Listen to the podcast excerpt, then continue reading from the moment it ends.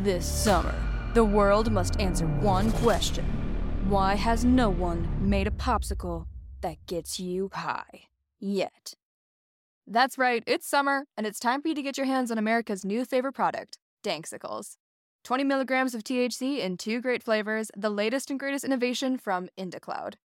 Is IndaCloud the greatest company to come out of America? Maybe. But what we do know for sure is that IndaCloud is the best way to get dispensary grade cannabis delivered directly to your door, 100% legally.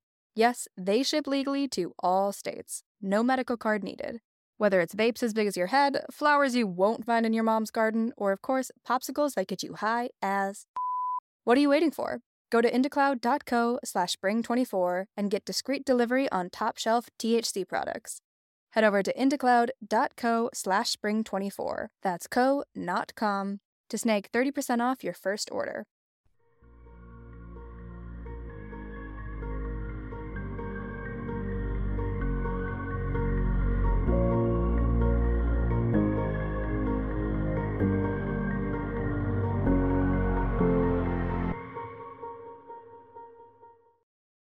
Hey everyone, my name is Nikki Young, and this is Serial Napper, an international true crime podcast. I'm back with another true crime story to lull you to sleep or perhaps to give you nightmares. It's officially 2023. A new year is here. Everyone is busy making plans, they're making changes in their lives and resolutions for the future. It's typically seen as a chance to start over, a time of hope. But for 18 year old Marina Boelter, New Year's Eve of 2014 would be the last day her friends and family would see her. After clocking out at her shift at a local grocery store, she headed home to get ready for a New Year's Eve party. She was last seen getting into the vehicle of an unidentified man who was waiting for her at a gas station from across the store where she worked at. This is an unsolved case, and Marina has never been seen again since this day. It is assumed by law enforcement at this point that she is likely no longer with us. There is enough reason to assume that someone might want to hurt Marina, as she was involved in a very tumultuous long term relationship with her child's father, and she was dating a much older married man. We're going to talk about who Marina is, the key players in her life, the timeline on the day of her disappearance, as well as where this case stands today. Let's jump in. Marina Boelter was born on July 15, 1996, to her parents John and Tressie, who were very much on again, off again. When she was a younger child, she lived with her father and her brothers in Hamilton, Ohio. However, she would move to Bloomfield, Indiana when she was in the eighth grade in order to be closer to her mother. It's obviously not a conventional upbringing, but there's no indication that she had a terribly difficult or traumatic childhood or family life. Actually, she was really close to her family. Marina was described as a happy, healthy child who excelled in school until she hit her teen years. Around this time, she began hanging out with the wrong kind of crowd and she became boy crazy. While she was still in high school, she began dating a much older man named Douglas Lockhart, who went by the name DJ. DJ was five years older than Marina, and beyond that, he was a full grown adult who was dating a teenage girl. When Marina was 17 years old, she became pregnant with a little boy named Landon.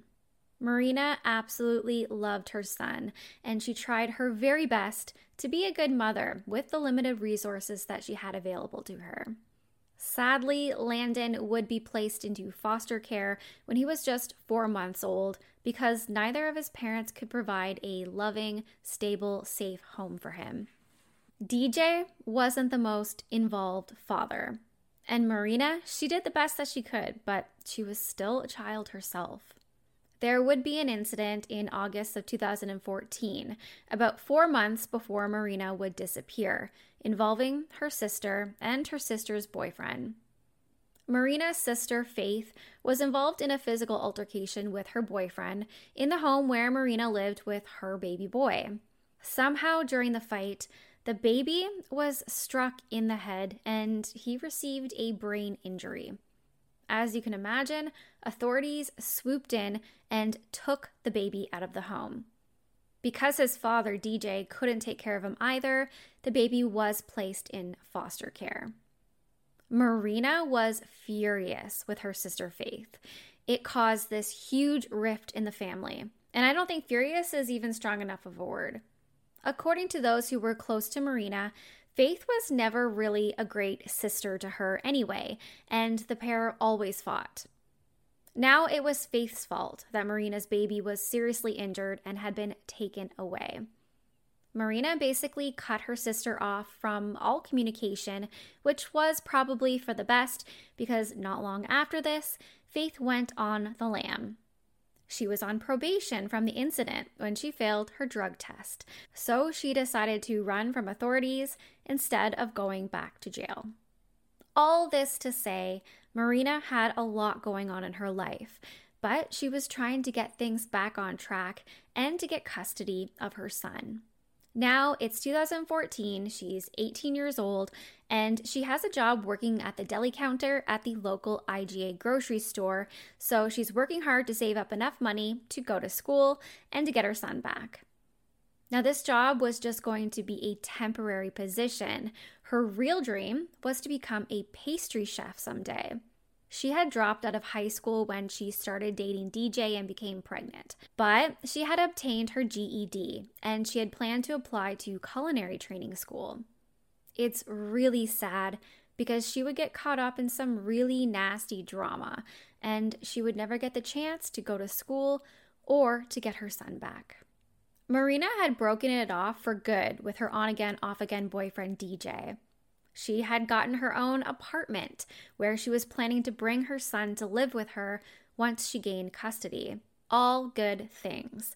But a few months prior to her disappearance, Marina began dating a much older, married man named Toby Deem. Toby had been a longtime friend of the family, particularly a close friend of Marina's mother, Tressie. And in my opinion, this makes it so much worse because this means that he knew Marina when she was just a child.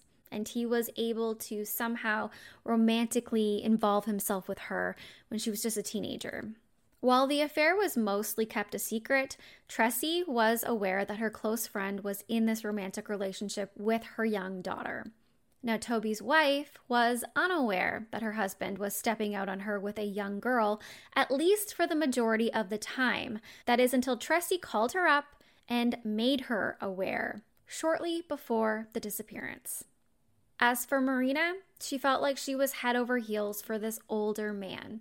He had helped Marina to get her own place just a few blocks away from where he lived with his wife, and he had even helped her to move into the place.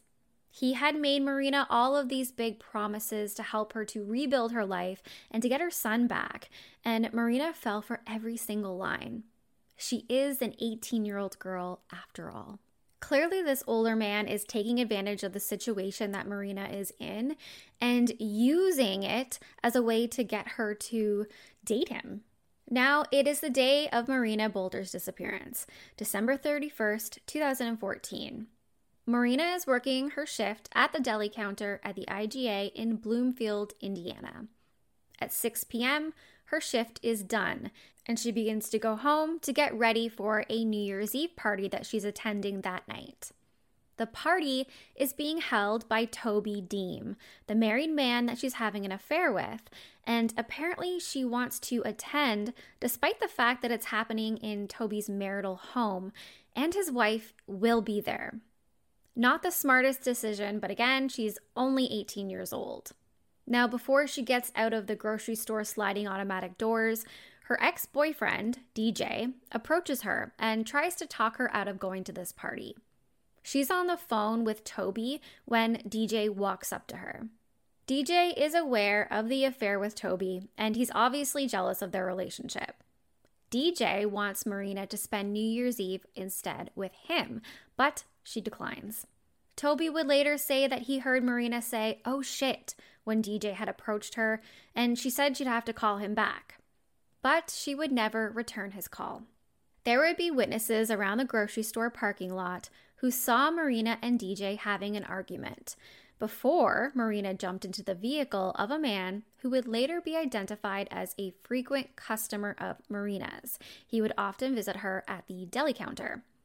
Initially, this would be the police's number one suspect, and an alert was put out for people to keep watch for his metallic colored Mercury Milan, which is a vehicle I must say I have never heard of and definitely would never be able to identify. Now, this was apparently a very unique looking vehicle. It had a shark fin antenna, a spoiler, and shiny rims, so it was identified very quickly, which allowed the police to rule out the driver. Marina would not show up at the New Year's Eve party that night, and she would not come to work the following morning. Nobody was immediately panicked because it was New Year's Day. Maybe Marina had stayed up a little bit too late. Maybe she drank a little too much and would phone in soon. But as the hours passed and her friends, family, and coworkers tried to contact her with no success, it became evident that something was wrong. Her mother, Tressie, would go to her apartment to see if she could find any clues as to where Marina might be. She found the front door was closed, but it was left unlocked. And inside, it appeared that nothing was really out of place. Nothing was missing except for Marina's purse and her cell phone. Later, it would also be discovered that Marina's personal journals were missing from the apartment, and those would never be found. It's unclear whether or not Marina ever actually entered her apartment that evening or not. Her work uniform was never found inside, so many people believe that something may have happened to her before she ever even walked inside.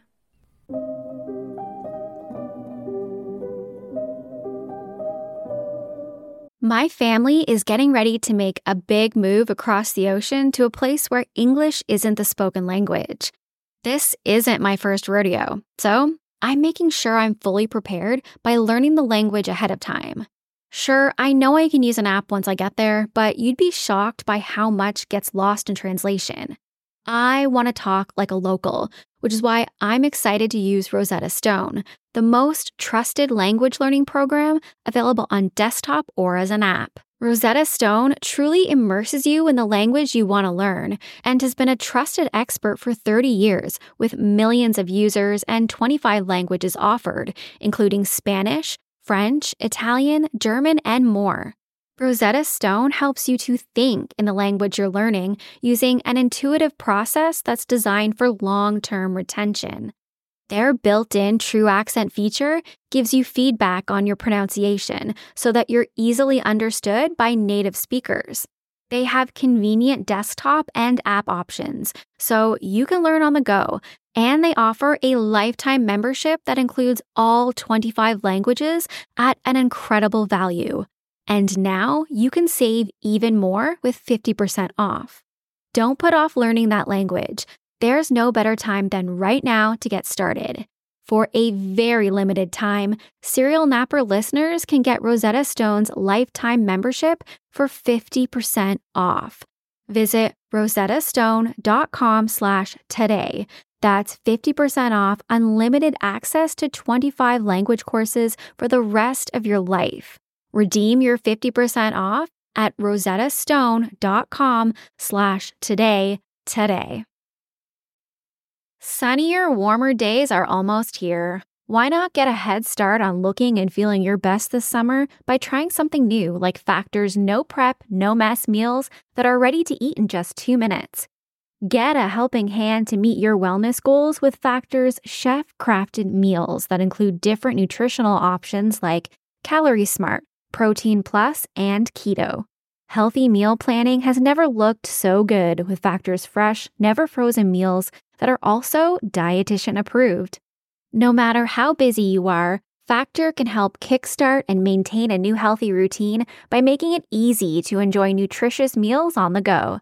Plus, you'll never get bored eating the same thing every day because they offer 35 different meals and more than 60 add ons to choose from every week.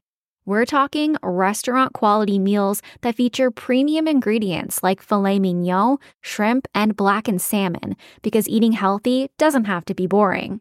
Personally, I love not having to overthink what I'm going to eat every single day because that's half the battle. And I don't have to bother with shopping, prepping, cooking, or cleaning up. But the best part is, these meals are delicious with ingredients you can trust. Crush your wellness goals this May. Head to factormeals.com slash napper50 and use code napper50 to get 50% off your first box plus 20% off your next month. That's code napper50 at factormeals.com slash napper50 to get 50% off your first box plus 20% off your next month while your subscription is active. When the day passes and still no one has seen Marina or heard from her, a missing persons report is filed with the Indiana State Police. Flyers are posted anywhere and everywhere, and there are several small searches launched by her family, but no sign of Marina. She also misses her visitation with her son Landon, which is something that she never would have done willingly. Through speaking with friends, family, and witnesses, police learned of the very complicated life Marina was leading at the time of her disappearance. They learned of her complicated relationship with her child's father and the affair with the married older man. For this reason, they had a lot of people to talk to and a lot of backgrounds to check.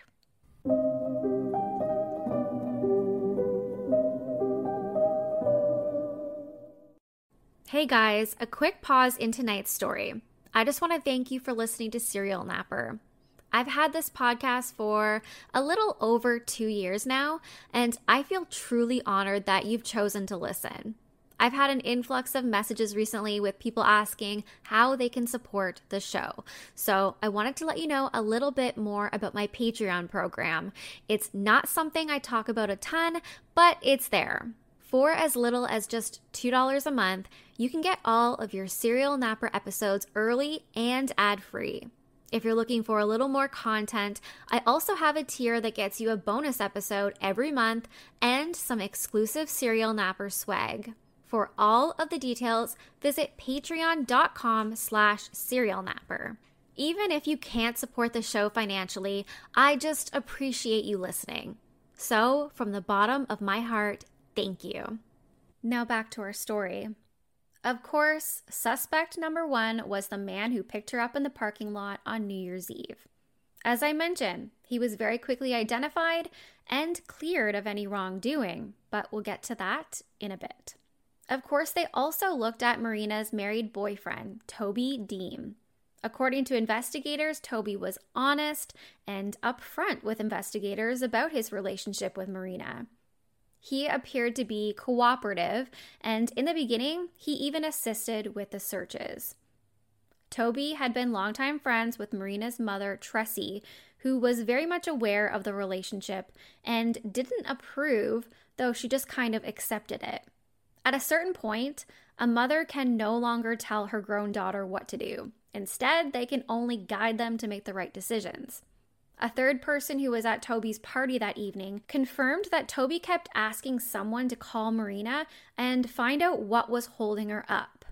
And apparently, this person did try to call her, but it would go straight to voicemail. It's also alleged that Toby had a key for Marina's apartment, since he is the one that helped her to find it. And this is pretty much all of the information that I could find on Toby. It's unclear if he stayed with his wife, if he took a lie detector test, or what, but he has never been named a suspect, and there really isn't a whole lot of details about who he was. Then there was DJ Lockhart, Marina's ex boyfriend and the father of her child. She was seen arguing with him that evening. Now, he was completely against the relationship that she was having with Toby, and he wanted to work things out, maybe get back together and be a family. DJ would take a polygraph test and he would pass, although it's important to take this with a grain of salt because some people are just capable of beating these things. I'm not saying he's guilty of anything, I'm just saying I don't trust lie detector tests. In a very strange turn of events, DJ would pass away after being stabbed in the heart during an altercation that was ruled to be self defense. This means that we can no longer gain any information about Marina or that altercation that they had. But her mother has always maintained that she believes DJ loved her daughter very much and would never hurt her. Investigators tried to get Marina's cell phone records to see who she was in contact with, but they were unsuccessful because of the kind of burner phone that she had used. Marina's mother, Tressie, somehow managed to convince the manager of the Walmart where the phone was purchased to help the police to recover the data that was on the phone. She was a mother on a mission to find her daughter, and she used every resource at her hands. I don't know how this Walmart manager did it, but when they got into the phone data, they discovered that the last ping on the phone happened around 10 minutes after her shift had ended, and the location was near her apartment building and a pizza shop. This coincided with the story that the unnamed man who picked Marina up in his car would tell. Now, his story was that he dropped Marina off at a pizza shop, a pizza shop which was permanently closed, but he didn't know it was closed. Marina had specifically asked to be dropped off here, which is very smart. Her apartment was located just across the street, but she didn't want this man to know exactly where she lived. Again, this man has been ruled out by the police, but maybe there is a reason that Marina didn't want him to know where she lived. Or maybe she was just being safe. We don't know, but a smart thing to do either way. Sadly, there weren't any surveillance cameras, so we only have this man's word about what happened. He has never been identified, and I'm really curious as to why. If anyone has any idea why a person of interest would not be named in the case of a missing young girl, I'd love to know, so get in touch. Now, there was a third person that the police took a close look at a man named Vernon Gale Briner, who was a convicted murderer slash registered sex offender, and he was living right next door to Marina. He didn't really have any other connection to her disappearance other than being a convicted killer and on the sex offender registry and living in close proximity to the victim. Briner was known as the Aurora College Killer in the 70s, and he had been in prison for murdering a 19 year old girl. He was released just two years prior to Marina's disappearance, and he was living beside her in the same apartment complex without her ever knowing. What are the chances of that? It reminds me very much of a story I covered last year from Western Canada about a young mother and her child who were murdered in their apartment by a neighbor who was a convicted sex offender living in the same complex. In my opinion, in Canada, we provide far more protection for perpetrators than we do victims, but that's another story for another time. Apparently, Briner had an airtight alibi. He was working on New Year's Eve, and there were several coworkers who confirmed his story. Briner would move out of the apartment complex shortly after Marina went missing, maybe because he didn't want to be connected to the case, or maybe because he had more information that he wasn't sharing. Either way, there hasn't been any evidence to connect him to Marina's disappearance. But what are the chances? This is still very much an ongoing unsolved case, which is why it's so important that we talk about it. Sadly, Marina's mother, Tressie, would live a really difficult life after her daughter went missing. She battled with her own struggles and addictions, ultimately leading up to her early death. It's really sad because she would die without ever knowing what happened to her daughter. Marina's son, who was in foster care when she went missing, will also never have the opportunity to know his mother or even to know his father, DJ. Hopefully, he's now growing up in a loving home and will one day have the opportunity to learn more about his birth mother through stories told from her friends and her family. And hopefully, he sees justice for his mother. While Marina's case is still technically open, it's quiet. There hasn't been any new leads or tips to come in that could finally help find out what happened to Marina Boelter, which is why I'm sharing this out to you now. Obviously, I'm not privy to the information that investigators have, but it seems to me there's actually a lot of information in this case that could be looked at closer. Investigators seem to be keeping any evidence that they have really close to their chest, and I wish they would just share a little bit more with us, especially after having so many years pass with no movement in the case. Maybe someone will come forward with something small that they may be aware of that could actually turn out to be something huge. A young woman like Marina, who has been described as a tornado of a young lady, does not simply vanish into thin air. Someone did something to her. She's out there somewhere, and her son and her family, they deserve to have her home. Marina's sister in law, Ashley Boelter, spoke in a phone interview a few years ago about how Marina's disappearance has shattered their family's life. It's literally something that's in the back of our minds every single day of our lives. New Year's Eve is never going to be the same for us ever again. It's always going to have that sadness. Never a fresh new year. It's always going to be another year's past and she's still not here. Marina is described as having strawberry blonde hair and blue eyes, being between 5 foot tall and 5 foot 3 inches tall, and she weighs around 95 to 120 pounds. She was last seen wearing a black and purple plaid peacoat, a pair of jeans that had rhinestones on the pockets, pink and white Nikes, as well as a cross necklace. She would have had with her a purse that had the Philadelphia Love statue on it. Marina has her ears pierced and she has a tattoo of a star with butterfly wings on her foot. And she's out there somewhere, so let's bring her home. If you have any information to provide, please contact Detective Bradley Stille at the Indiana State Police Department at 812 332 4411, and I'll also have all of the contact details in my show notes. That's it for me tonight. If you want to reach out, you can find me on Facebook at Serial Napper. You can also search for me on Apple or Spotify or wherever you listen to your podcasts. Check me out on Twitter at serial underscore napper, or I'm here on YouTube. And if you're watching on YouTube, I'd love if you can give me a thumbs up and subscribe.